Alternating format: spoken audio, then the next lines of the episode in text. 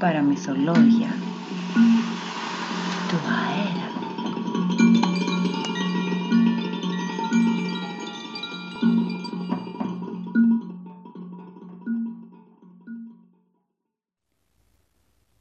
Η μαγική οδοντόβουρτσα Τα παλιά τα χρόνια στη μέση της ερήμου ένα βασίλειο βρέθηκε να στέκει πετρωμένο. Πετρωμένοι οι χωριάτες μέσα στα χωράφια τους. Πετρωμένοι και οι στρατιώτες πάνω στα τείχη. Πετρωμένοι οι έμποροι μπροστά στους πάγκους τους. Πετρωμένοι και οι πελάτες τους με τα καλαθάκια. Πετρωμένοι οι εργάτες πάνω στις οικοδομές.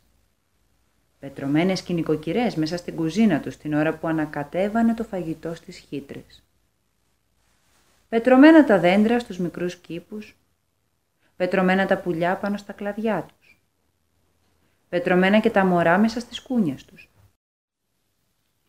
πετρωμένοι οι γέροντες πάνω στα θρονιά τους, πετρωμένες και οι γερόντισες πάνω στα σκαλιά των πέτρινων σπιτιών τους, να γνέθουν νύχτα μέρα το πετρωμένο τους μαλλί με το πετρωμένο τους αδράχτη, για να ζεστάνουν τους χειμώνες τα πετρωμένα τους κορμιά.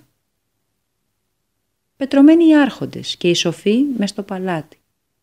Πετρωμένοι και οι ιερείς μέσα στους ναούς, να υψώνουν εγκαιτευτικά τα πέτρινά τους χέρια ζητώντας έλεος από τους πετρωμένους τους θεούς. Πετρωμένος και ο πρίγκιπάς τους πάνω στο πέτρινο άλογό του. Να τεντώνει το πετρωμένο του σπαθί κατά την Ανατολή και να δείχνει σαν μέγα ανήκει το εχθρό τον ήλιο. Γύρω τριγύρω, έξω από τα τείχη, Ήσαμε εκεί που έφτανε το μάτι, η έρημος γεμάτη πετρωμένα μνήματα. Ένας κάμπος γεμάτος από τάφους νέων ανθρώπων. Εκεί τριγύρω, έξω από τα τείχη, είχαν θάψει τους στρατιώτες που είχαν πολεμήσει και είχαν θυσιαστεί για την ελευθερία, τότε που όλοι ήταν ζωντανοί και ρητορεύανε. Οι νεκροί στρατιώτες όμως δεν πρόλαβαν να λιώσουν.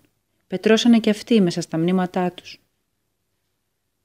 Μετά η βροχή ξέπλυνε τα χώματα και ο αέρας που φυσούσε διαρκώς καθάρισε τα πετρωμένα τους νεκρά κορμιά. Έτσι ήρθανε στο φως οι πετρωμένες τους πληγές, τα πετρωμένα τους λιτά μαλλιά, τα πετρωμένα μάτια τους, τα πετρωμένα όνειρά τους και οι ευχές.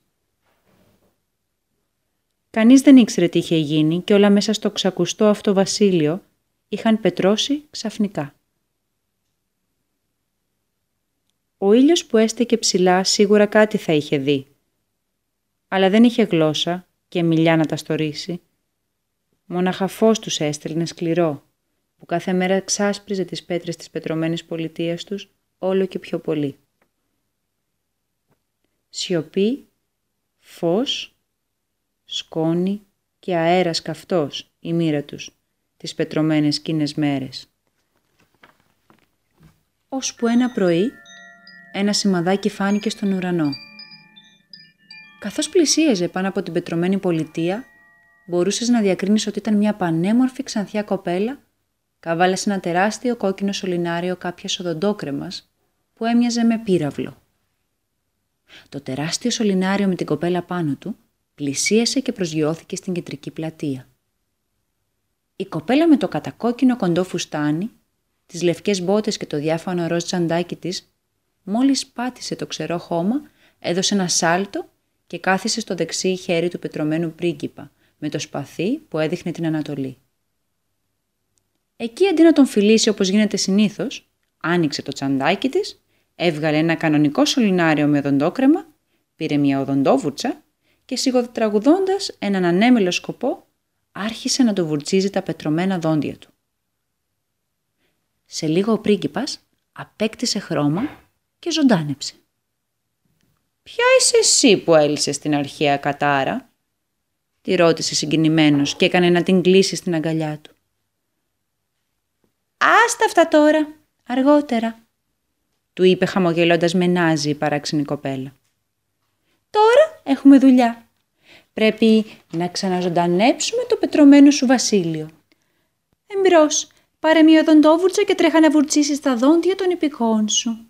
Μόνον έτσι θα ξαναζωντανέψουν και μόνον έτσι θα ξαναγίνεις βασιλιάς. Ο πρόθυμος πρίγκιπας ακολούθησε τις συμβουλές της. Κατέβηκε από το βάθρο του, πέταξε το σπαθί του και άρχισε να βουρτσίζει τα δόντια των υπηκών του.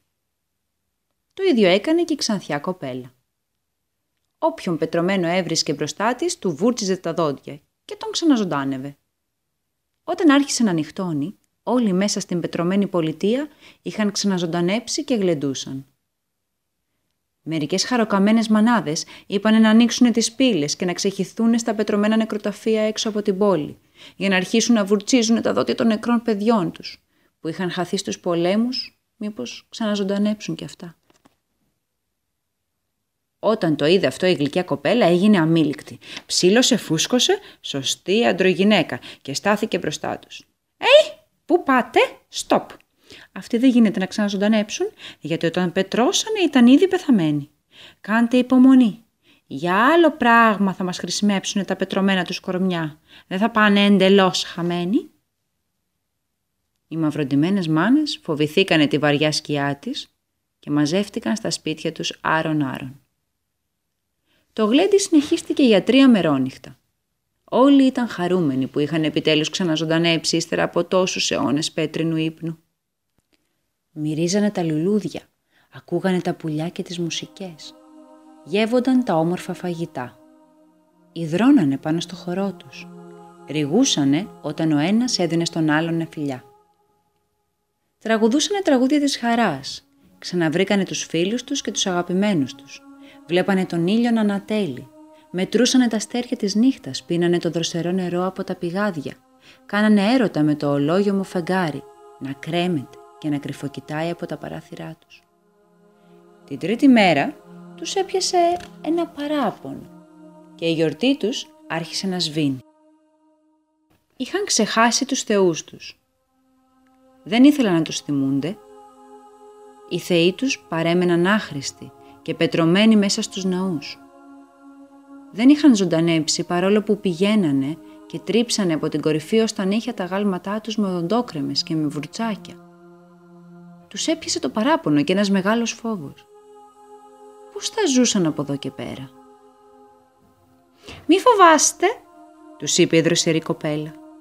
«Κοιμηθείτε να ξαποστάσετε και όταν ξυπνήσετε με το καλό, όλο και κάτι θα βρεθεί»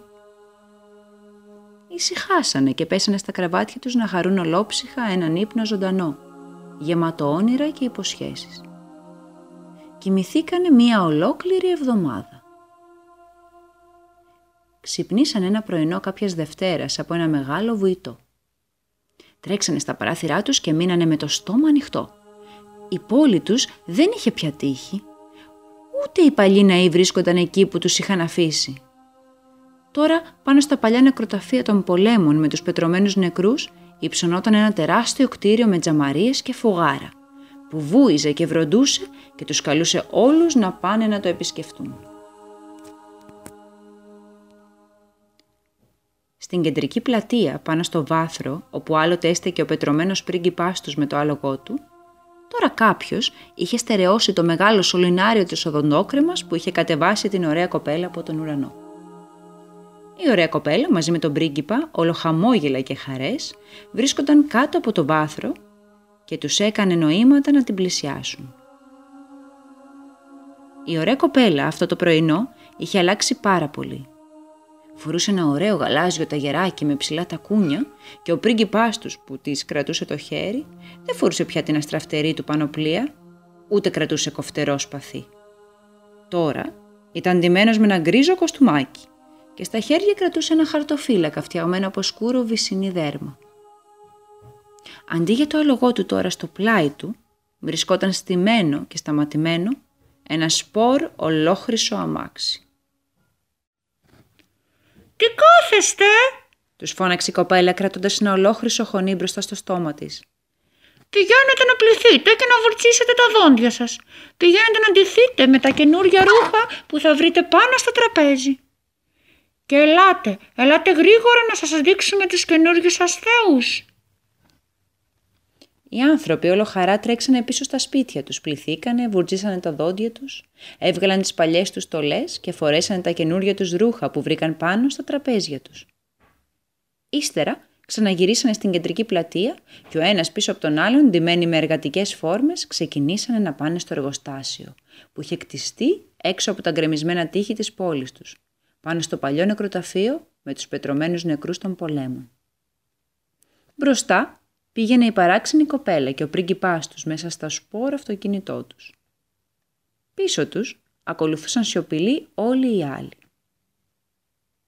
Όταν πλησιάσανε αρκετά, είδαν ότι το εργοστάσιο είχε κτιστεί με υλικά από τα γκρεμισμένα τείχη τους, τους παλιούς ναούς και τα πετρωμένα πτώματα που βρίσκονταν σε αυθονία μέσα στα παλιά νεκροταφεία αυτών των πολέμων. Η παράξενη βουή σώπασε. Οι πύλες ανοίξανε και όλοι μπήκανε μέσα στο μεγάλο εργοστάσιο. Εδώ θα είναι ο καινούριος σας ναός και οι μηχανές που βλέπετε τριγύρω θα είναι ο καινούριος σας Θεός.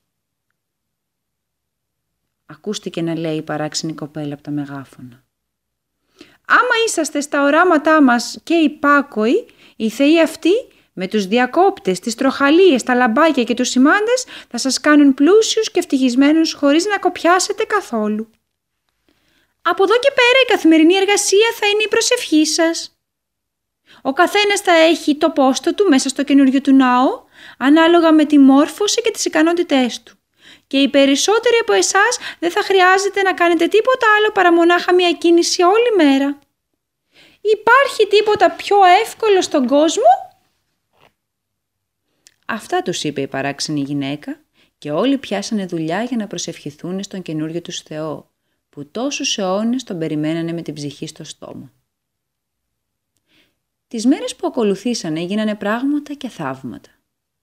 Ο πρίγκιπάς τους παρετήθηκε από το θρόνο του και έγινε βιομήχανος και όπως ήταν φυσικό τελικά, παντρεύτηκε την όμορφη και ζουμερή κοπέλα που είχε φέρει έναν αέρα ανανέωσης στο πετρωμένο του βασίλειο.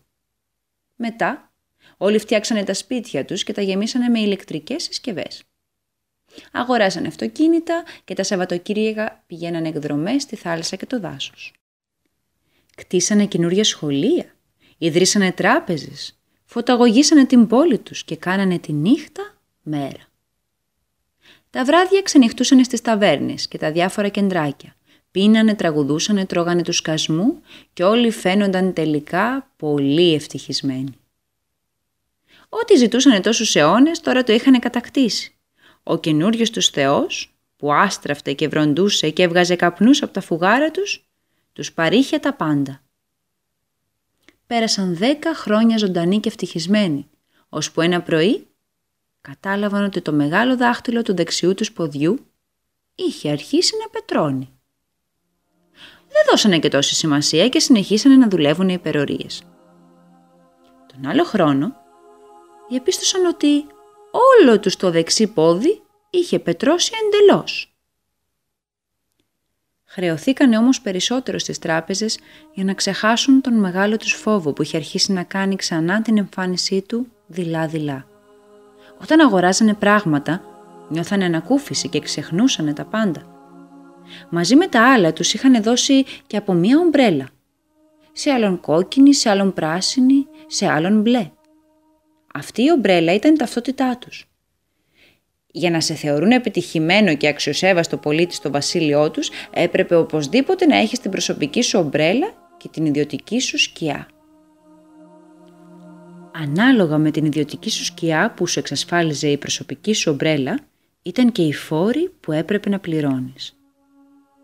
Όποιος είχε τη μεγαλύτερη ομπρέλα, αυτός ήταν και ο πιο πλούσιος, ο πιο επιτυχημένος και ο πιο ευτυχισμένος και διοικούσε όλους τους άλλους που έρχονταν να κρυφτούν κάτω από τη σκιά του για να μην τους κάψει ο ήλιος του μεσημεριού. Μέσα στο βασίλειό τους υπήρχαν ομπρέλες, ομπρελίτσες και άλλες τεράστιες ομπρελάρες που μοιάζανε με τις τέντες που σκεπάζανε το τσίρκο. Τη δεύτερη δεκαετία άλλος είχε πετρωμένο του το δεξί πόδι, άλλος το αριστερό άλλο στο μισό του κεφάλι, άλλο στην κοιλιά του και τα πράγματα κάτω από την κοιλιά, άλλο στη μισή του πλάτη, άλλο στην καρδιά του. Τελικά κανένας δεν είχε μείνει ολόκληρος. Το πρόβλημα που είχε δημιουργηθεί ήταν πλέον ορατό. Είχαν βαρύνει και δεν νιώθανε την ίδια χαρά σαν τότε που πρωτοβουρτσίσανε τα δόντια τους και βγήκανε υγιείς και ξαναγεννημένοι από τον λίθαργο της πέτρας. Ο βιομήχανος πρίγκιπας και η πανούργα γυναίκα του τα είχαν χάσει. Η κατάσταση κόντευε να ξεφύγει από τον έλεγχό τους. Το βασίλειό τους άρχισε σιγά σιγά και πάλι να πετρώνει. Στείλανε και φωνάξανε σοφούς για να δούνε τι φταίει και τι είδους αρρώστια ήταν αυτή που κάθε 15-20 χρόνια πέτρωνε τον ευκολόπιστο και ενθουσιώδη λαό τους. Όλοι οι σοφοί καταλήξανε στο ίδιο συμπέρασμα. Όταν οι άνθρωποι χάνουν την πίστη τους σε αυτά που ζούνε, όταν χάνουν την πίστη τους στον προσωρινό τους Θεό και βλέπουν το πρόσωπό Του, τότε αρχίζουν και πετρώνουν. Μόνο λαοί με γερό ένστικτο αυτοσυντήρησης παθαίνανε αυτή την αρρώστια. Τελικά η αρρώστια της πέτρας δεν ήταν αρρώστια. Ήταν η έσχατη επανάσταση της φύσης. Το μόνο φάρμακο και εμβόλιο για αυτή την αρρώστια ήταν να τους λες την αλήθεια. Αλλά πώς να τους πεις την αλήθεια που είχαν συνηθίσει να ζούνε με ψέματα εδώ και αιώνες τώρα; Μήπως ήταν πολύ αργά για να καταλάβουν κάτι τι; Αυτοί είχαν συνηθίσει να βλέπουν τον κόσμο ανάποδα. Τους βόλευε καλύτερα να αρρωστήσουν και να πετρώσουν παρά να θεραπευτούν και να αρχίσουν μια καινούρια αρχή. Αυτό τουλάχιστον έδειχναν τα πράγματα. Αυτά είπαν οι σοφοί και πήγανε αλλού να προσφέρουν τις υπηρεσίες τους. Η όμορφη γυναίκα που είχε παντρευτεί ο πρίγκιπας άστραψε και βρόντισε. Φούσκωσε, φούσκωσε από τη λύσα της και από την κακία της. Γέμισε ραγάδες, έγινε πύληνη και η πρώτη της ομορφιά που τις είχε ξεγελάσει όλους, ράγισε, τρίφτηκε, έγινε θρύψαλα και κατέληξε ένα σωρός κίτρινης σκόνη πάνω στο πάτωμα μπροστά στα πόδια της. Από κάτω φάνηκε μια γριά σκελετωμένη, με άσπρα μαλλιά, κίτρινα κόκαλα και μάτια κόκκινα, που λαμπυρίζανε και στάζανε φαρμάκι. «Θα την νικήσω εγώ την αρρώστια της πέτρας», ούρλιαζε σαν το λαβωμένο θηρίο μέσα στα δώματα του παλατιού. Θα την νικήσω εγώ. Ξέρω το φάρμακο. Εγώ είμαι μάγισσα αιώνες τώρα. Ξέρω το φάρμακο. Ξέρω να σώζω την κατάσταση.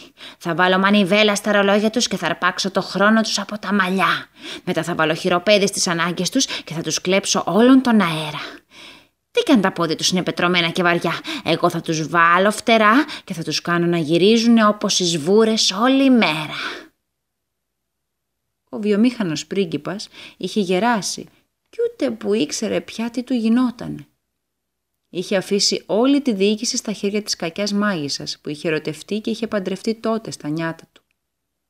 Παιδιά δεν είχαν κάνει. Το είχαν επιχειρήσει, αλλά την πρώτη φορά η γυναίκα του είχε γεννήσει ένα καναπέ, τη δεύτερη φορά είχε γεννήσει ένα αυτοκίνητο και την τρίτη φορά είχε γεννήσει ένα ψυγείο.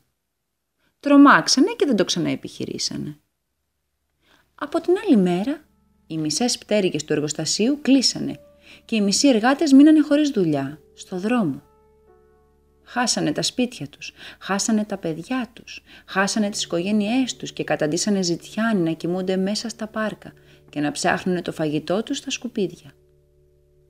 Οι άλλοι μισοί τρομάξανε μην έχουν την τύχη αυτών που απολύθηκαν και βάλανε τα δυνατά τους να κρατήσουν τη θέση τους στη δουλειά αρχίσανε να τρέχουν και να πασχίζουν περισσότερο παρόλο που από τη μέση και κάτω είχαν πετρώσει παντελώς.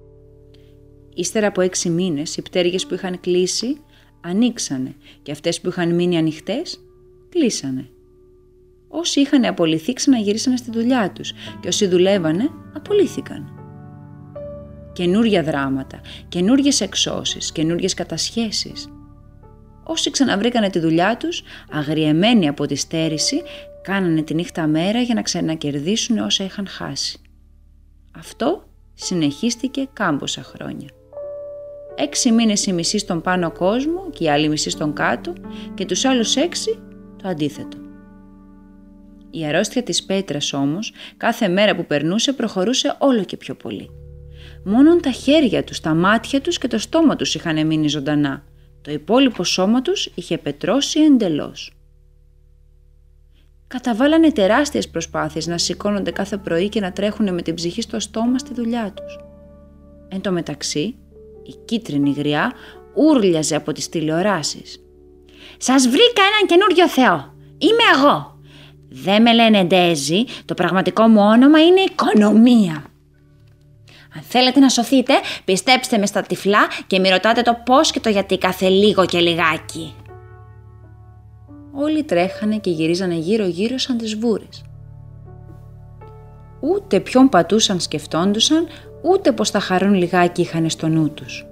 Μόνο τρέχανε και γυρίζανε γύρω-γύρω κυνηγημένοι από τις ανάγκες τους και τον μεγάλο πόθο τους να παραμείνουν λίγο ακόμη ζωντανοί.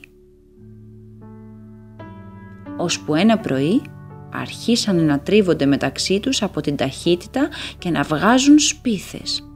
Τότε για πρώτη φορά κατάλαβαν ότι τα πετρωμένα τους κορμιά ήταν φτιαγμένα από τσακμακόπετρες.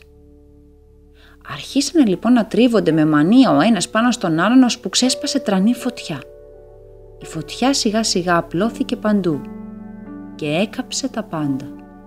Και τα σπίτια τους και τα αυτοκίνητά τους και το εργοστάσιο με τις μηχανές και τις τράπεζες και τα σχολεία και το παλάτι με το γερασμένο τους πρίγκιπα.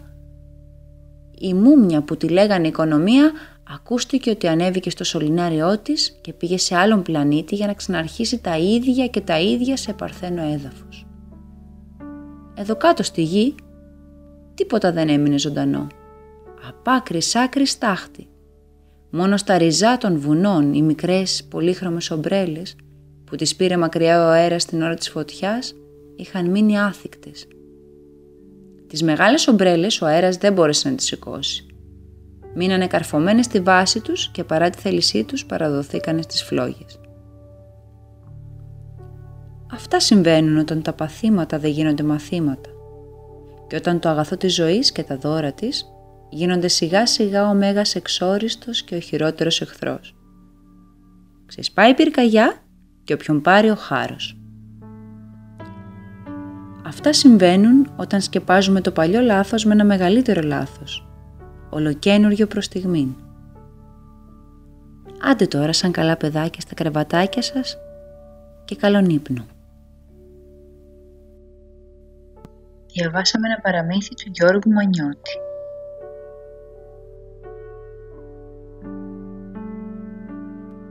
σας εύχομαι μια καλή σκοτεινή νύχτα.